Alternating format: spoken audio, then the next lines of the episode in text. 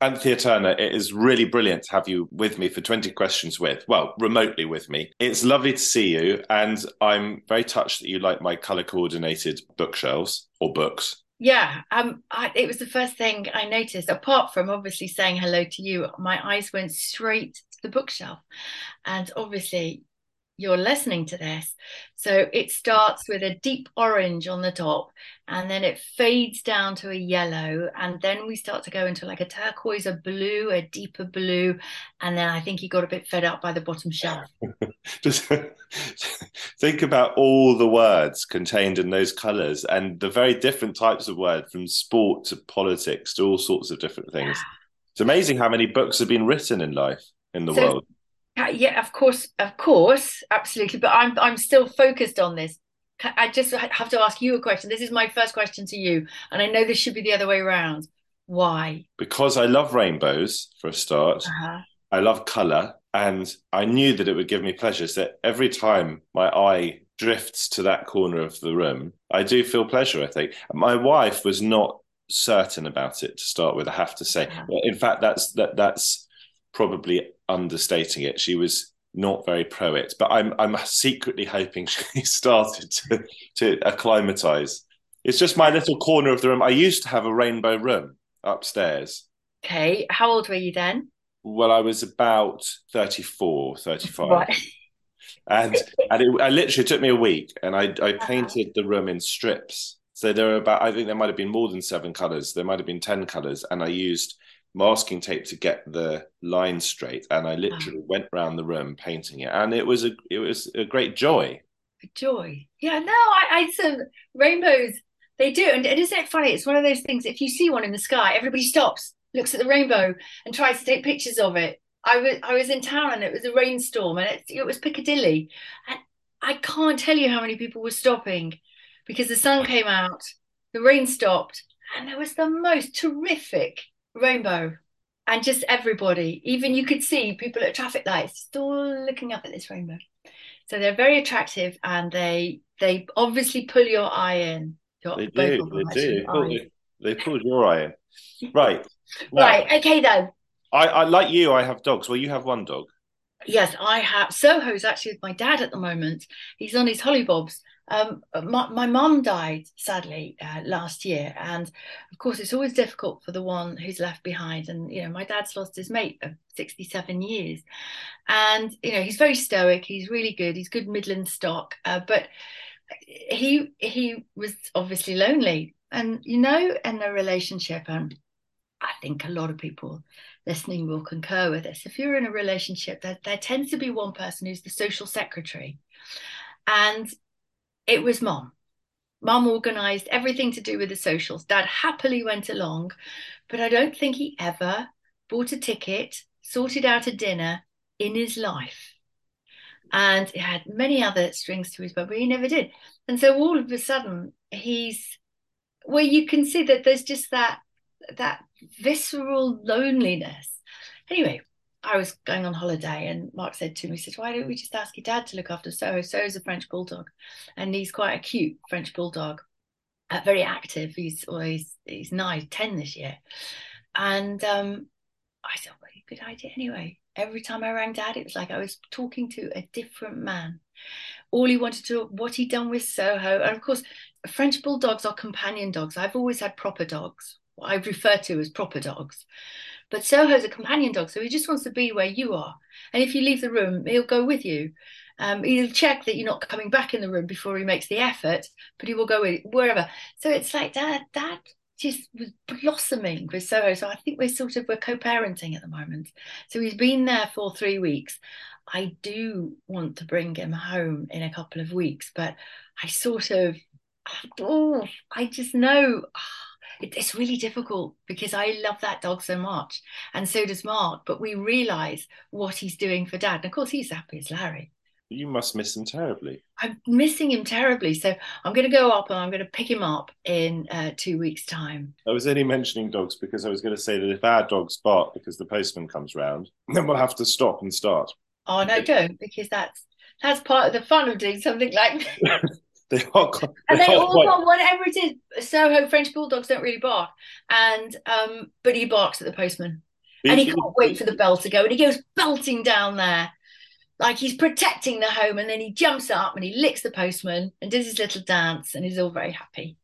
These guys are so lovely and so well behaved as well. But when the door goes they get yes, quite loud. protect. They have they to protect, protect the ups man the amazon man. They have to protect so their homestead i'm only counting this as one question and my so my first question unexpectedly was do you miss soho but not that soho although maybe you miss that soho as well yeah. Well, There's lots of fun things happen in that Soho. Yes, they do. Well, he's, and he's called Soho because um, my fiance Mark um, had offices in Soho, and he was very much in the club business, and so Soho is his hunting ground.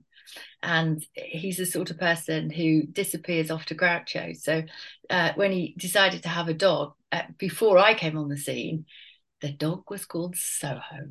And now it, it just everybody knows about Soho. Obviously, he's he's talked about. He was Mark's little pal for so many years, when Mark was on his own, and now Mark thinks I've put, taken him over because Soho spends all of his time with me and goes anywhere with me. Since you since you mentioned Mark and also companionship, do you find that you function better or enjoy life more when you're part of a couple, when you're part of a partnership, when you're in a relationship?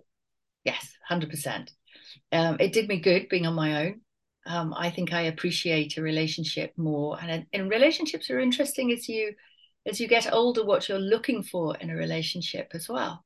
You know, it, you're not coming together so you can save for a house. You're not thinking of having a baby. Um, th- there's th- there's a sort of there's a beautiful difference that needs to be celebrated by um, meeting your love. Um, and I was 59 Mark's a little bit younger than me, not that much, but enough to make him go on about it. So, so uh, and I and I think it's these. And I can only say this because I'm the age I am. But you look back on your life and homes and partners and things that have happened we're all there for a reason sometimes they stay and that's lovely and you know i i, I never thought i would get divorced um, however where I am now, in the place I am, I'm I'm back in London um, with Mark, and this is the right relationship for me at my age, where I am now. And I'm a big believer in be in the now. Don't spend a lot of time thumbing back in your book of life. That's not good. What makes you happy? I'm a Gemini, so this is a difficult one because there's lots of things that make me happy. I think I think there's a contentment. I think there's a contentment, and but you make that content world. You work hard to make it like that. You know, we've been around television and radio, you know, most of our lives, and we watch these television programs that are alive um, and you think, oh my god, and it's also off the cuff, you know, whether it's Michael McIntyre or Ant and Dec, you know, all sorts of things that I've been involved in in the past. But in actual fact, it's a well rehearsed live show where everybody knows exactly what they're doing. And I, I you know, I think I've done my rehearsals. I really have. Um, so what makes me happy is now because um, I've learned in the University of Life what to let go of, what to hold on to, what to appreciate. What makes you unhappy? Mess. And that's when I say that it's got something to do with my dyslexic brain, where I, if there's a mess in the house, there's a mess in my paperwork, there is unfinished business, I, I, I don't function well. And I, I have looked into this because it's it can sometimes be a little bit difficult for me to deal with. And it has gone back to a dyslexia. And i've spoken and because i do give speeches to dyslexic children. Um, and um, and it and i've spoken to a lot of people who have the same problem that i have. And what they do is they tidy what they can see because they know there's a bit of a jumble going on there. Um, and whether they are aware of this or not, I know a lot of really tidy dyslexics who would actually do what you've done to your bookshelf or the spice rack or lots of different things around the house. You, you what? You what? Um, so I I have worked hard not to also make that um, a problem because I, you know, it's it's not OCD. It, it's not in that level whatsoever. But I, I like to get everything sorted. I really do, and then I can function, and then I can be happy. So um, yeah, I'm not very good in a mess. I have actually been diagnosed with OCD, so I don't know whether the the colourful books thing is a, is, a, is some sort of happy happy feature of my OCD. But my my OCD has actually given me a lot of difficulties at times in my life. But I hope I'm sort of on top of it at the moment. I think it's for the people you can hide it. I hid my dyslexia for a long, long time. I, I, I was brilliant at hiding it. You know, we didn't have spell check back in the day. We didn't. We also weren't able to say, "Look, I'm really sorry, I'm dyslexic. Could you just spell that for me?" I would have never said that. I, I, I would have, I, I would have gone red. I would have run out. I remember going when I got my first job at the BBC. I had to fill in this form and I remember saying, "Oh, uh, yeah, yeah, I'll do that. I'll do that in a minute. I'm, I'm just going to the loo." I took the form to the toilet, and fortunately, we had got mobile phones, and I rang my mom, who was actually an English teacher, of all things. How did she manage? How did she get a dyslexic child? Um, so, and I sat in the toilet with my mom going through this form, and then, of course, when you panic, you um, you're worse it just completely goes. Thankfully, I can read. Otherwise, I wouldn't be able to read an autocue. How much? How much do you miss your mum? Um, my mum was ninety-two when she died, and the last two years were not her best. Or last three years are probably not her best. And she lived in Stoke-on-Trent with my dad, and so since the age of, and this I'm ask, answering this in a sort of roundabout because I need to. And since the age of about uh, 23 i've not lived at home. Like a lot of people you know we all moved. We move around now where we don't live with with our you know near to our parents.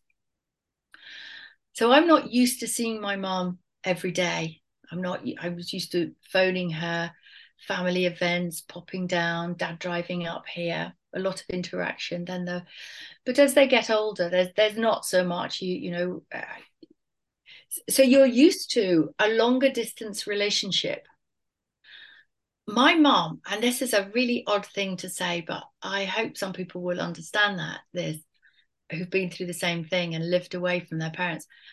My mom is nearer to me now than she's been in quite a few years because I am quite spiritual. I do be- I don't believe we just die. And I honestly chat to my mom most days at some point or other I go, Mom, just what do I do with this? How do I how do I do this? I don't know whether I'm talking to myself, I'm talking to my mom, I'm throwing it out there to the universe. And so she's with me. She's always with me. And I know when people say, oh no, she's always with you in your heart. Well, it's true. Absolutely true.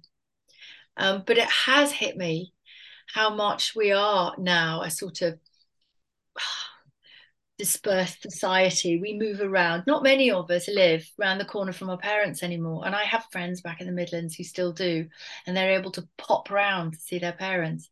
You know, now my dad is on his own. I can't pop round. You know, I go and you know once a month I'm you know on my way up the M40 um, with Soho. and so is my sister, but we can't just pop rounds and say, "Oh, it's a nice day. Do you want to come out for a walk, Dad?" Uh, and and that's hurting me. How do you look back on your childhood? I had a lovely childhood, really nice. And my mum and dad, it wasn't a lot of money around, but they put a massive effort into my childhood. And um, considering everything that is talked about at the moment with how children grow and develop from those very early years, and it sort of sets your path and lots of things to do with your personality. Um, I, my mum and I gave us my mum and I, my mum and dad gave my sisters and I a very solid path of which I'm more grateful now than I was uh, you know even I don't know 15 20 years ago because I realize now um, I realize that my mother is in me um, that that teaching from my mom from my dad um, that that it's, and it's quite a sort of um, grassroots feet on the ground Midlands upbringing. And when you face problems, which we do, because Uh, lots of people like to talk about a midlife crisis. I think there are crises constantly as as, as we grow and move ourselves through this world. Um, but it, it's how you deal with them, and I, I think I've dealt with everything because of them and because of what they instilled into me. Um, and there was a lot of, you know, it's that 60s childhood, isn't it? You know, where there's lots of let's pretend. You know, mom's Mini was the police car, our dog was the police dog, my dad's uh, you know, I, I, could, I didn't have any brothers, so I can climb trees and look for fossils and learned how to ride a bike and fish with my dad. So, but it was a really great, uh, you know, and I'm so grateful to them for what they did. And I think they they gave up a lot to give us what they could. How have you experienced the sort of transition from a childhood as you've described it, where imagination was such an important part of it, to a world now which is drenched in social media and drenched in technology, sometimes for the good, sometimes for the bad. I think we're very lucky that we are the generation I, because I'm obviously I, I didn't grow up at all with social media. I say we, you're so much younger than I am. we look about the same age, I have to say. um, but I I love uh, social media and technology but I'm in control of it. It's not in control of me because I knew a life without it. And if I do forget my phone and I'm going out just shopping, I go, oh, no, I haven't got my phone. Oh, never mind, don't worry, be fine. Um, so, so I have embraced it. But you see, you've got to be careful not to sound like an old trout, haven't you? Because the, the kids are growing up swiping things. I was watching a girl, she a little girl standing with her dad, outside the toilets of a department store, obviously waiting for her mum. And she got this little iPad thing. And she was just swiping around, swiping around, waiting.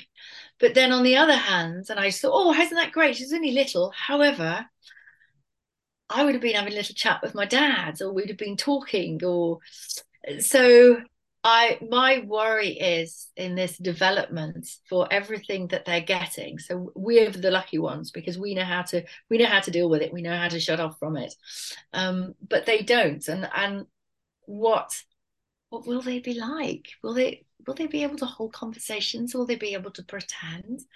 Will they be able to make up stories? Me and my friend Philip Leake, who used to go stickleback fishing down at the canal, and my pony, which I used to ride with my friend Jane. And we were talking the other day, only because we were, we were reminiscing about a story where there was something in the news. It was obviously about pornography. And oh, yes, of course, pornography on the internet. And me and my friend Jane were on our little ponies, and my mom, who was a teacher and a responsible woman, who just said, Be back for your tea and we had a watch. That was the only safety we got was our watch to be back at five o'clock. We found a porn mag in a bush. We got off our ponies to go and get let them suck up some water in the local lake. Nobody worried about us falling in.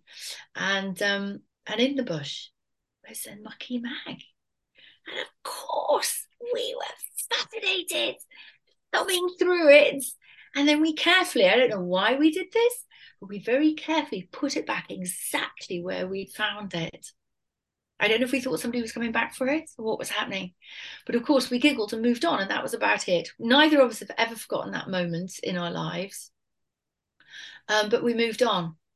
Obviously, I think the frightening thing is, um, is the fact that, what is it, most boys, 93% of boys by the age of 14 I think it's now boys and girls really, um, have watched hardcore porn on their handheld device. That's the problem. Those are the real problems. I was blackberrying when I was a boy, can't remember exactly where, and I found a porn mag.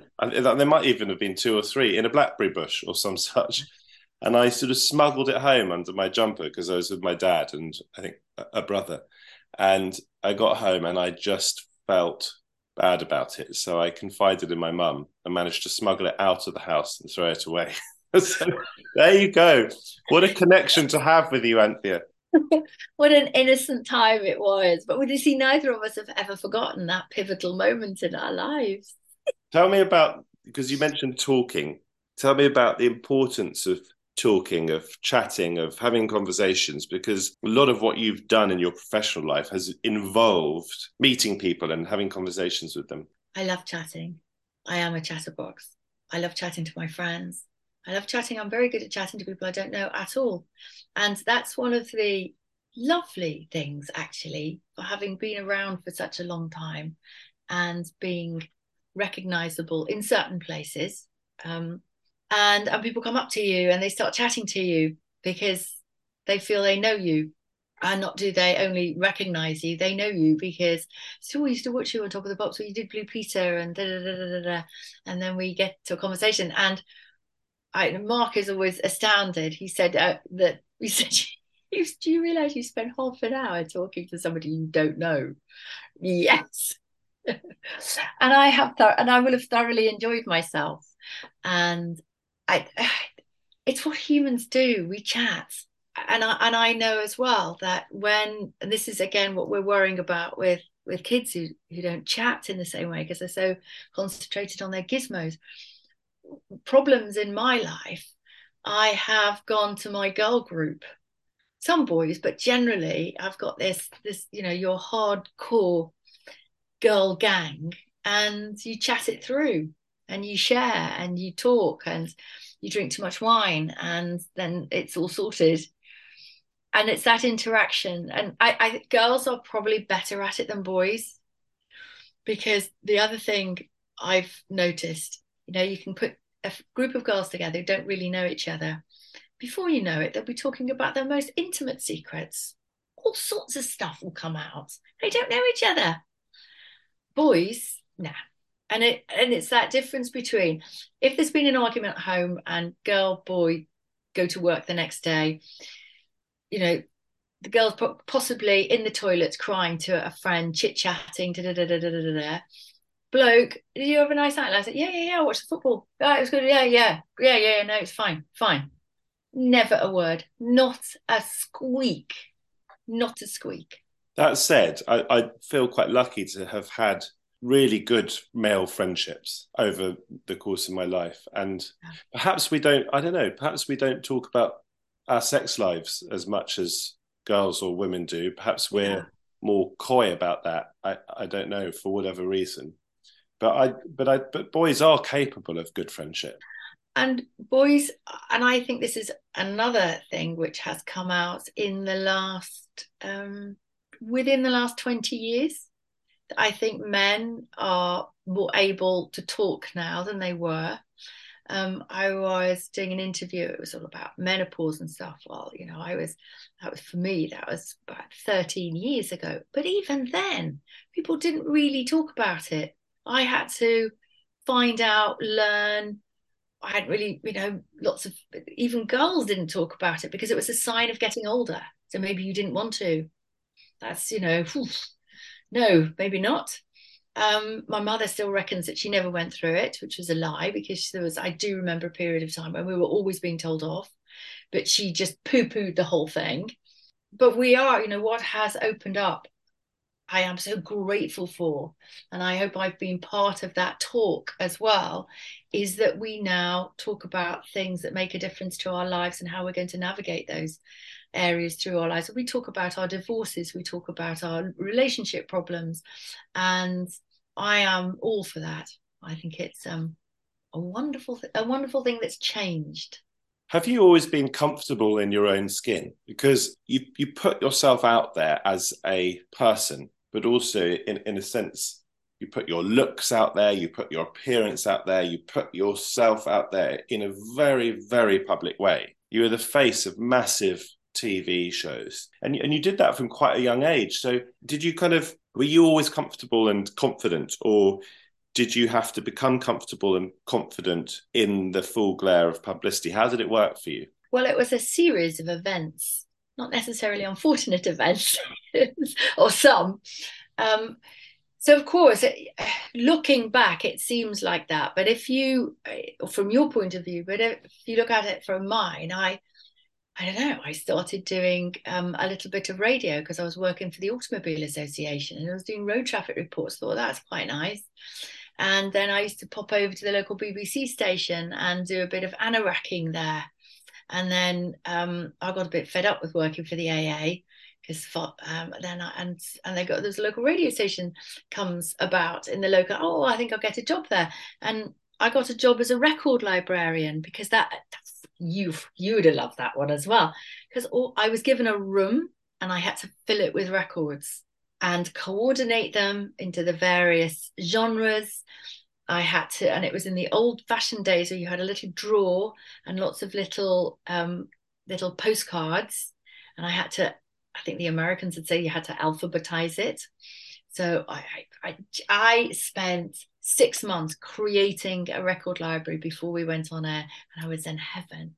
Everybody came in there for a chat put a coffee machine in there. I was in there running the record library. All the DJs came in. So, and then I started doing little bits on air there.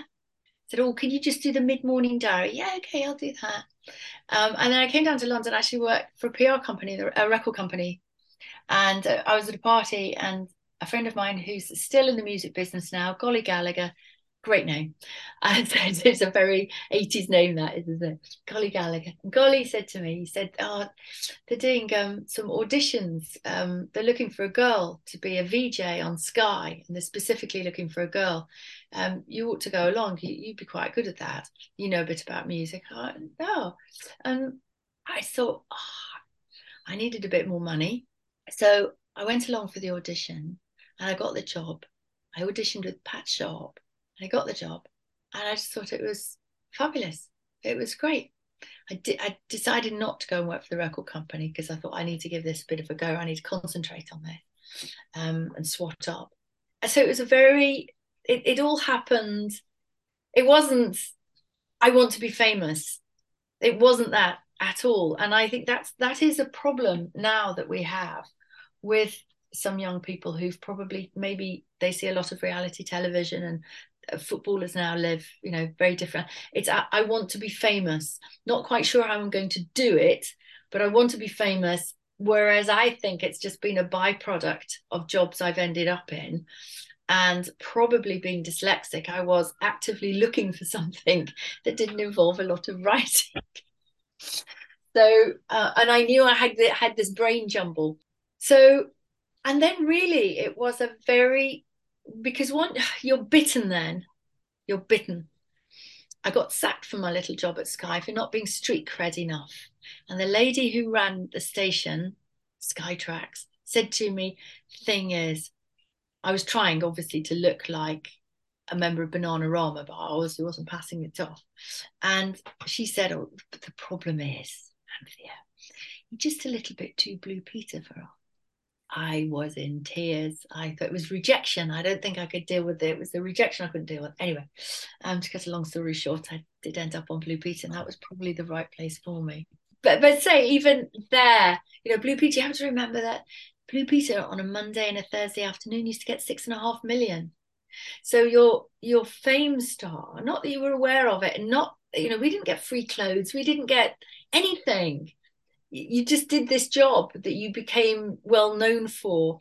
And i just thought it meant that I'd honestly got all these other friends you know all these people who come and talk to you which of course i'm very happy to chat to.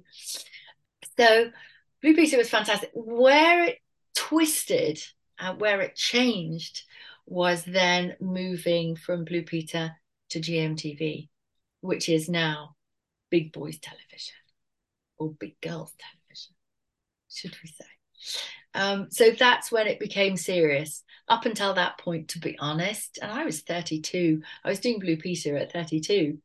Um, I didn't leave until I was 34. That that that was when you entered a completely different world, of which um, I would have just run back to Blue Peter if I could have done. Why? Because all of a sudden you are massively exposed, but not. How do I describe this for that? you really are above the parapet now. Your head is right up there to be shot at. A Blue Peter, you are up there, but not to be shot at. I'm making Tracy Island for goodness sake. And, you know, talking to children about D-Day landings and going over and sitting on Omaha Beach and I, being outside in an anorak, which I suppose if if I if you ask me now, you know, where, where's your happy place?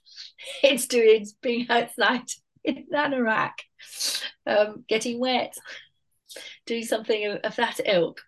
So all of a sudden, I have made this move. Um, they came for me. I said yes, and life changed. It became serious. Then you start to be famous. It's interesting because you uh, you're still prepared to put yourself out there politically you and I met when we were on the set of Jeremy Vine because we were kind of pitted against each other, weren't we? Yes, we were. Unfortunately, we did agree on too many things. but so, uh, so you're you're not afraid to express your opinions, are you? I, do you know I um no, but it I I don't feel comfortable putting myself in that situation as long i have to stay within my comfort zone where i think i have a credibility and a reason to express that opinion. I am not one of these people who just wind me up give me a subject i'll give you my opinion um, to be on the television.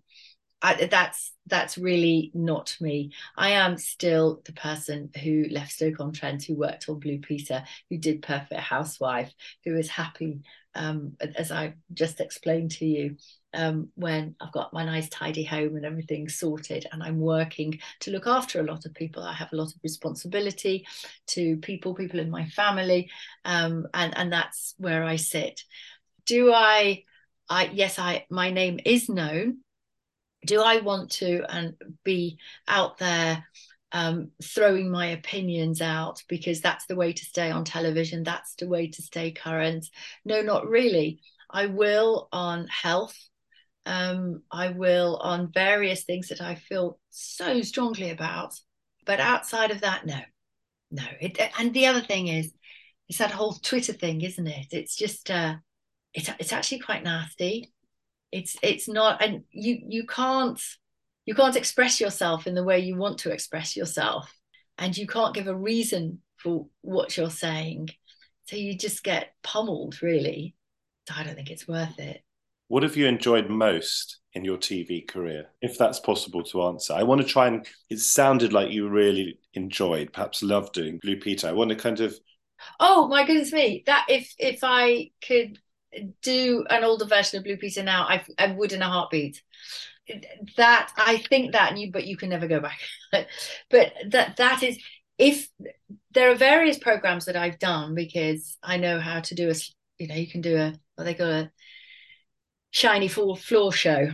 Shiny floor shows you know you, you you rehearse them you do them you know exactly what you, you know exactly how many cameras you've got how you're going to play it da, da, da, a live show i cut my teeth on live television so that's absolutely fine.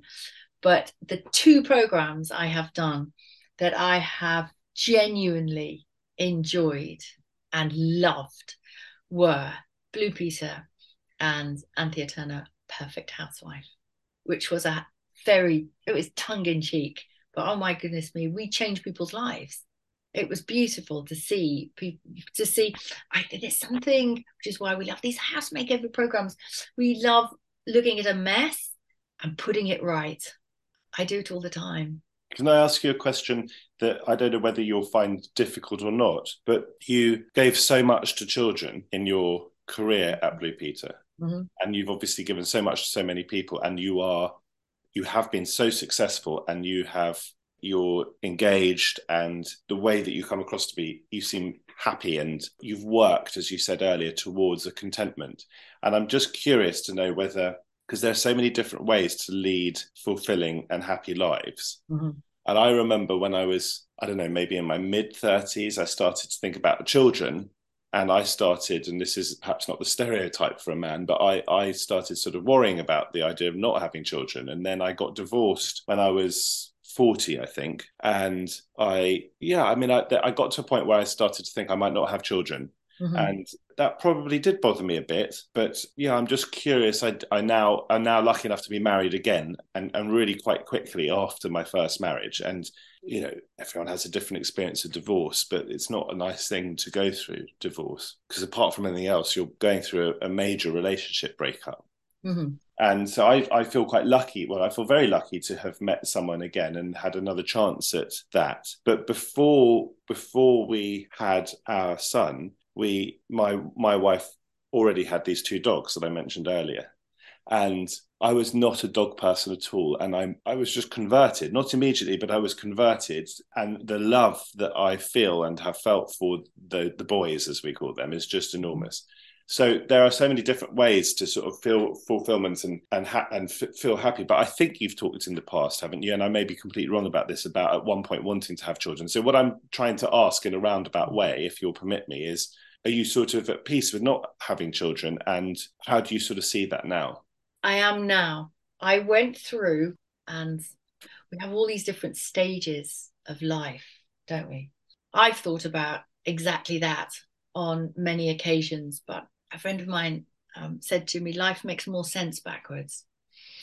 So I know if I go back on that chain of obviously coming together with my now ex-husband and very much wanting children, realized this wasn't happening naturally um, and going through umpteen IVFs and really having to come to that that day. And you do really. This is not working. Time wasn't on my side because i'm i'm getting i think i was 43 when i thought I, that, let's just stop all this. Because if you're not careful as well you don't want that that need and that want to ruin the relationship that you have. Also into the mix here um, arrived with grant um, three little girls who came into my life at two five and six. They are still in my life every day of my life. And um, and i have well actually i'll just go back. They came into my life at two five and six and you can do one of two things um, and that's whether it's not dogs or children they come into your life and you have a decision to make. I am going to open my arms and absolutely love you, or I'm going to see you as reminiscent of a previous relationship or a previous life you had. So, you know, my heart melted with these three little girls, and they was they were young, obviously. So um, they didn't arrive as teenagers with pods in and saying, you know, Dad, can you drop me off at the station? They arrived wanting to play. So we played. And over the weeks, months, years, we completely fell in love with each other. Um, I put a lot of effort into the girls from a very early age. And as Claudia said to me not that long ago, actually, and she's uh, 27 this year, she said, I can't remember a time when you weren't in my life.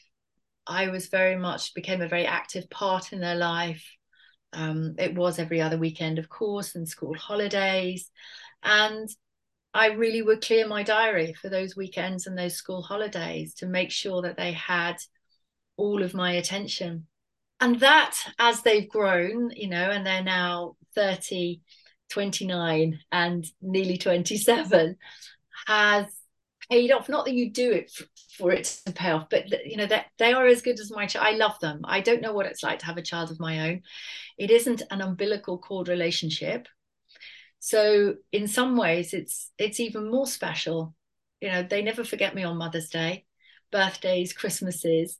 Um, Claudia did what all kids do. They move out. They they live with their friends. They decide they need to save a bit of money, so they come back so Claudia and I, who, and I never forget when Grant and I split up, actually, she stood in the kitchen, she was 16, and she just looked at me and she said, So where are we going to live?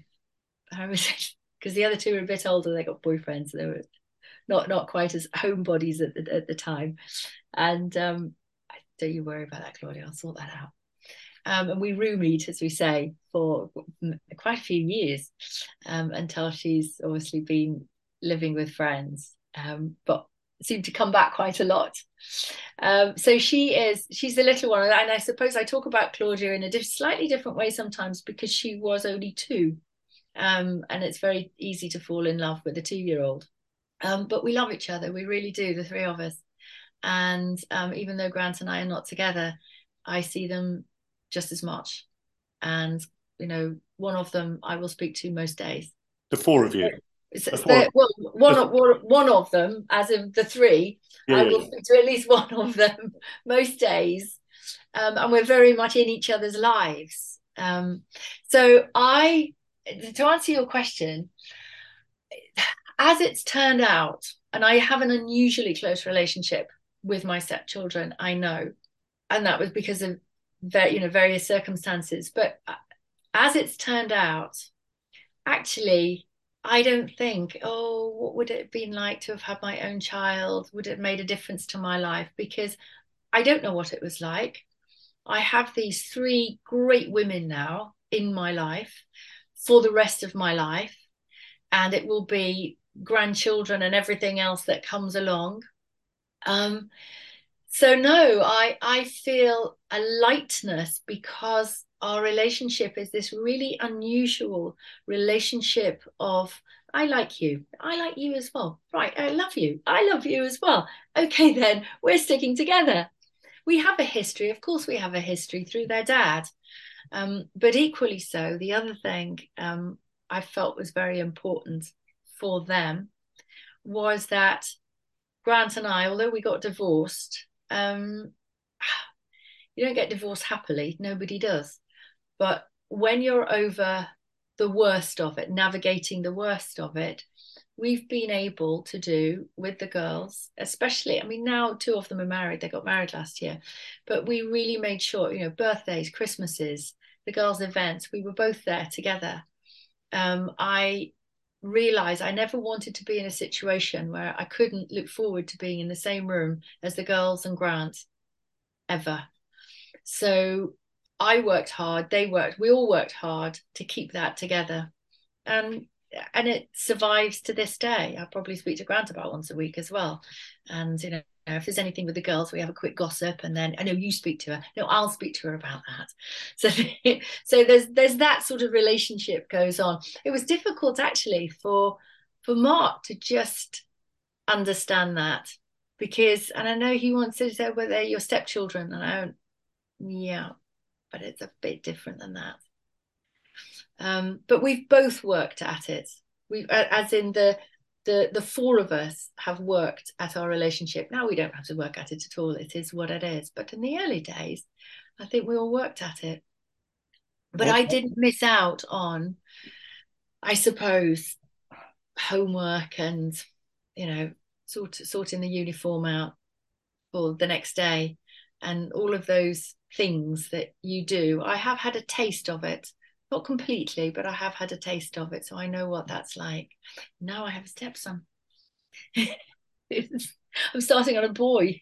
I want to ask you about friendship and the importance of friendships in your life because we, yes. we, we touched on that earlier when we were talking about chatting and conversation and so forth. But have friendships helped you through your life and through the dif- different challenges you've faced and through publicity? Have you had core friendships to kind of fall back on and, and also to enjoy? Yes. Oh, yes, yes, yes, yes. And in fact, I'm going to lunch when I've spoken to you with my friend Jane Moore. And Jane and I have known each other for a gazillion years, stayed friends through all the ups and downs of life. And I always remember, you know, I've been through some sticky situations which I had to navigate publicly. And Jane was there around the table. And I do remember one where Fleet Street's finest were outside. There was 13 cameras. I can't we counted outside. And Jane and I were sitting at the kitchen table with my mom, um, just at home with the door shut and the, the, the curtain shut, just chatting and having cups of tea and just and you know, obviously you're you're well aware of the job that Jane does. Never a squeak, and those are good friends. And I've got a lot of really solid friends in the business and friends that are outside of the business, and they have been, you know, my savior. They really have, and I talk to them and I and they're also the, the friends that you don't have to you don't have to be on your guard you don't have to think, oh, I'm careful what I say, that might slip out, or somebody might there might be some gossip because that that is a worry in this business. You do have to be a bit careful. I was asked to do some work by the BBC last year, and the offer got withdrawn because people on the right of politics kind of came after me and said, "Well, why are you employing this or engaging this sort of lefty?" And I'd been very political on, on Twitter, and I'd been very political during my days as an LBC presenter. And the political views I'd expressed had been had come before my engagement with the BBC. I mean, I worked with the BBC years ago, but before this offer and it was withdrawn and, and it became a sort of national story and i was in the sun and i was in the mail or the mail on sunday i can't remember which in a sort of strange weird way as well as being disappointing to lose the very disappointing to lose that opportunity which might have led to all sorts of other things mm-hmm. there was an element of it being almost a little bit exciting and that's probably the sort of narcissist in me and i, and I hope I'm not too much of a narcissist, but I'm mm. curious to know from your point of view. I mean, I never had people, of course, I didn't have people camped on my on my doorstep. What was it like for you in the most intense moments of sort of tabloid interest in your life? And yeah, I mean, you've you've described the importance of friendships and get helping helping you during those times. So what was? What was that? What is it like being the object of this sort of prurient fascination? It may it might be the way to put it. Mm. I mean, I say that having asked you personal questions myself, but absolutely with your consent. But this this is a sort of big force, I imagine, that comes at you whether you want it or not and says, We're interested in your life. We want to know more. We demand to know more almost. Yeah. Yeah. Because you see, what had happened was um, up until probably myself, Ulrika Jonsson, um, possibly like Carol Smillie, Carol Vorderman, you were a gob on a stick. You were a television presenter. That was it really. And nobody was interested in much else really.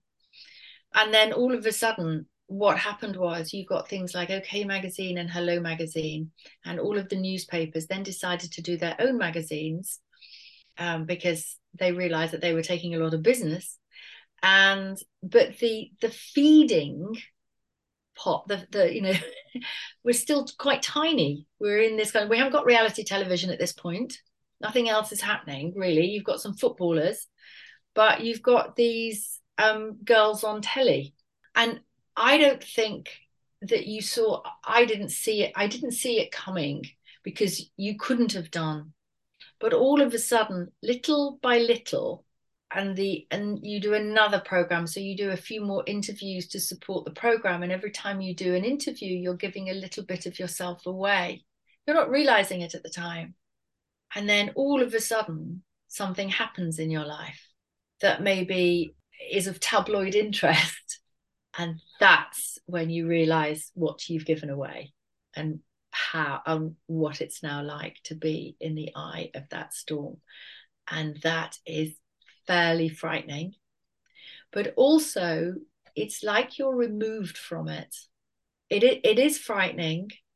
Oh, it's so difficult to describe because when you're in it, it uh, it's like you think it this will go away. This will go away. This will stop. This will go away. There's nothing i can do about it now. This is a runaway train.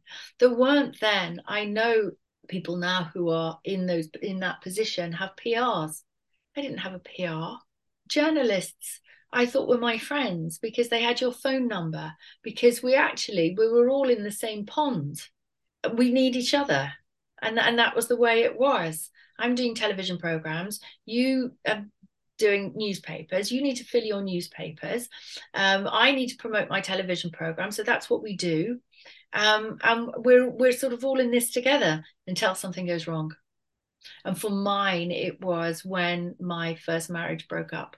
And obviously, then all of a sudden, bang, this is a Daily Mail fodder.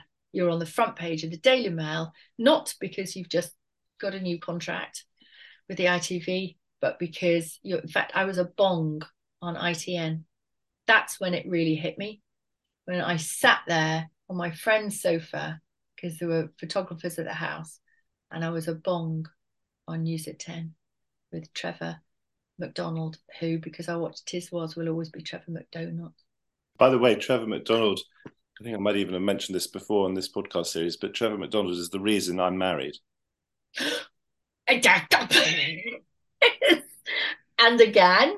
Because I did three events on stage with Trevor, Sir Trevor, and he was yeah. promoting his book, I think. And one of them we did in my wife's hometown on the south coast, and she came with her mother to watch because her stepfather couldn't make it or whatever. Uh-huh. And she came up to me afterwards when Trevor was signing his books, and I was sort of standing in the corner, apparently looking a bit miserable. I wasn't feeling miserable, uh-huh. and my wife came up to me and said, "You introduced yourself as an LBC presenter. I love LBC. I don't have any idea who you are. Who are you?" now we're married with a child, so there you go. and two dogs. Despite the color coordinated bookcase, what a great what a great world we live in. Despite the despite the the tabloid interest in your life, you still chose to do some reality TV. Well, I think then, to be perfectly truthful, it's um I am now in my you know I was in my 30s 40s it's what I it's what I it was my job. I've been doing it for long enough. I've been doing it since I was in my 20s. Since I was 26, I'd been doing television. So, so you have to look what do I have? What do I do? Um, or do I just shut up shop and go and live on Skye? Uh, it's, or do you say, I'm just going to leave all of this behind and live a quiet life? and then and then I suppose as well you've got bills to pay. You know, let's not forget that everybody like it's quite easy for people that sound like you know you you do it. Uh, you know, it's your chosen charity. my my career is my chosen charity. No, it's not actually. I have a mortgage. It's what it's what we do. So you have to then look at ways because we don't it's very different, isn't it? It's, it's a weird thing to say. We don't have a proper job. You don't have a proper job. I don't have a proper job. I've never, I haven't had a proper job since I left the AA, and that was I was 22. So I think the ducking and diving around this business is what we do. Whether you're an actor, whether you're a TV presenter, whether you're a radio presenter, it's what we do. You described yourself as spiritual earlier, or quite yeah. spiritual. Are you religious? I I enjoy I enjoy going to church. And there's something about sitting in a church, and I do it, especially when I travel. And if ever I'm a little bit het up, I will just go and sit in a church. And there's something um, very calming about that, and sometimes very beautiful. So, do I believe the Bible stories as they are written? Probably not. Do I believe their sensibility? Do I do I believe their teachings? Do I believe what they were trying to do at the time to look after society, to um, to teach people how to live? Yes, I I probably do. Um, I've trawled around most of the religions and had a look at all of them, um, all of which are fascinating. And I just think it's like you pull together this sort of spiritual feeling that we are not alone. We are, there is another dimension. I'm a great believer in talking to the universe and telling the universe what I need now. And if I look back, the universe, maybe because I have, is it, is it gratitude? Is it um, I say thank you. Know, even if I get a parking space, I say thank you, thank you for that. Um, it's like it's like I have a team. It's like I feel, and my mum's there now. It's like I feel I have a team who are with me, so I never feel alone. And I'm sounding crackers, aren't I? Sounding completely and utterly crackers. No, you sound you sound the way you come across, which seems to me to be, and this is only the second time we've met, positive and life loving. I,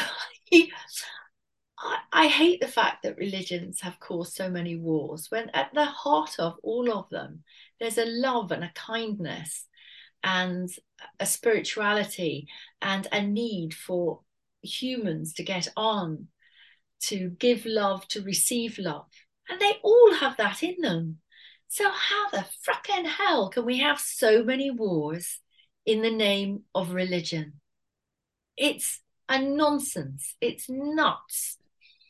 Um, So I I like religion. I I think it would be a terrible thing in our society if we lost religion. And I don't care if I popped into a mosque, if I popped into a Buddhist temple, if I pop into a church. We have a local church here. I love going to church. It's sometimes on a Sunday morning and it's 9:30. Mark, I say, let's go to church well, let's go to church and then we'll just go and go and have a coffee, go to church. And it's sort of part of our Sunday. Am I absolutely hanging on every single word? No, I'm not. The dog comes with us. Soho loves it in church. He sits up there on the pew, his big ears, because he's a French bulldog, big ears are up. And when everybody's singing, he doesn't howl, but he loves it.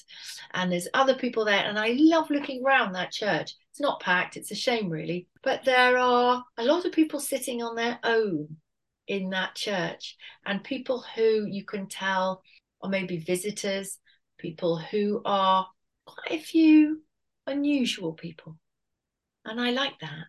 And I sit amongst them as an unusual person with a dog with big ears. You've got to go to lunch soon, and we've got four more questions. so we can we can sort of quick fire them. Are you yeah. good at sport? Uh, no, no. I'd like to be. I can't believe I can't play tennis. I'm so coordinated. I've got the worst out of ball coordination you've ever seen, but it, it, it's not right.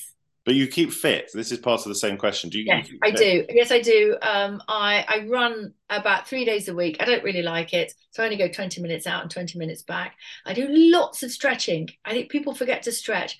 Be like a child. Be like a dog. Actually, what's the first thing your dogs do when they wake up? They stretch and they do the downward dog naturally. And I say to anybody, you don't need an app to do this. You don't need a. You don't need anything to do this. Get on the floor and just stretch around like children do and animals. If you were to invite me to a dinner party, yes, would it be you doing the cooking? And if so, what would you cook? Yes, it would be um, because I love cooking.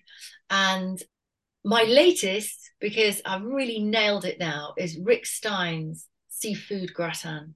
And it's beautiful. It's a great recipe. And I like to put out on the table that sort of one pot wonder and then a few vegetables. So it means that I can cook it in advance, then I can heat it up, I can put it out, serving spoons, everybody sits around, and you're not flapping in the kitchen, worrying about has it risen?